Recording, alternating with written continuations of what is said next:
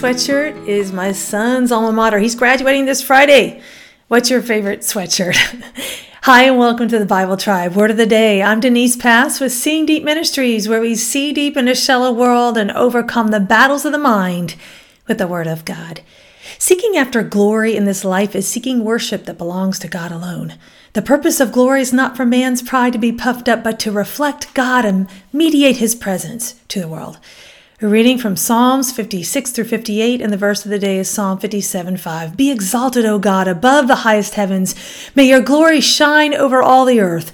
Word of the day is glory. It is the Hebrew word kavod.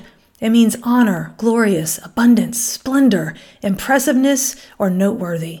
The Theological Wordbook of the Old Testament states that God wishes to dwell with men, to have his reality and his splendor known to them. But this is only possible when they take account of the stunning quality of His holiness and set out in faith and obedience to let that character be manifested in them. Psalm 57 was written by David. It is believed when he fled from Saul to a cave. Our verse of the day is repeated at the end of Psalm 57. Let's read this entire psalm, verses 1 through 11. Have mercy on me, my God, have mercy on me, for in you I take refuge. I will take refuge in the shadow of your wings until the disaster has passed. I cry out to God most high, to God who vindicates me. He sends from heaven and saves me, rebuking those who hotly pursue me. God sends forth his love and his faithfulness.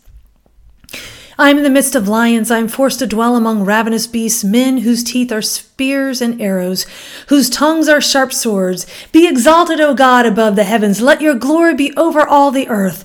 They spread a net for my feet. I was bowed down in distress. They dug a pit in my path, but they have fallen into it themselves. My heart, O God, is steadfast. My heart is steadfast. I will sing and make music. Awake, my soul, awake, harp and lyre. I will awaken the dawn. I will praise you, Lord, among the nations. I will sing of you among the peoples, for great is your love, reaching to the heavens. Your faithfulness reaches to the skies. Be exalted, O God, above the heavens. Let your glory be over all the earth. In the middle of David's humble and painful circumstances, he looked to something greater the glory of God. So, what is God's glory? This is one of those terms that I think sometimes we struggle to wrap our mind around. I checked into the doctrine of God's glory from a few reputable Bible scholars.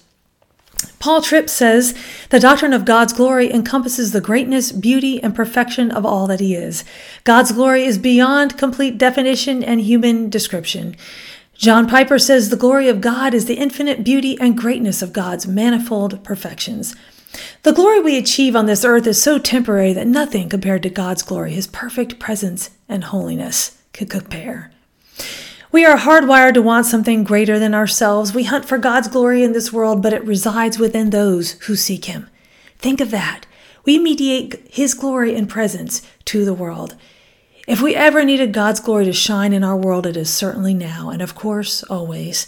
The purpose of His glory is to cause us to look higher than the creation, to our Creator, and that we might do what we were made to do worship Him who is glorious, righteous, perfect, and good.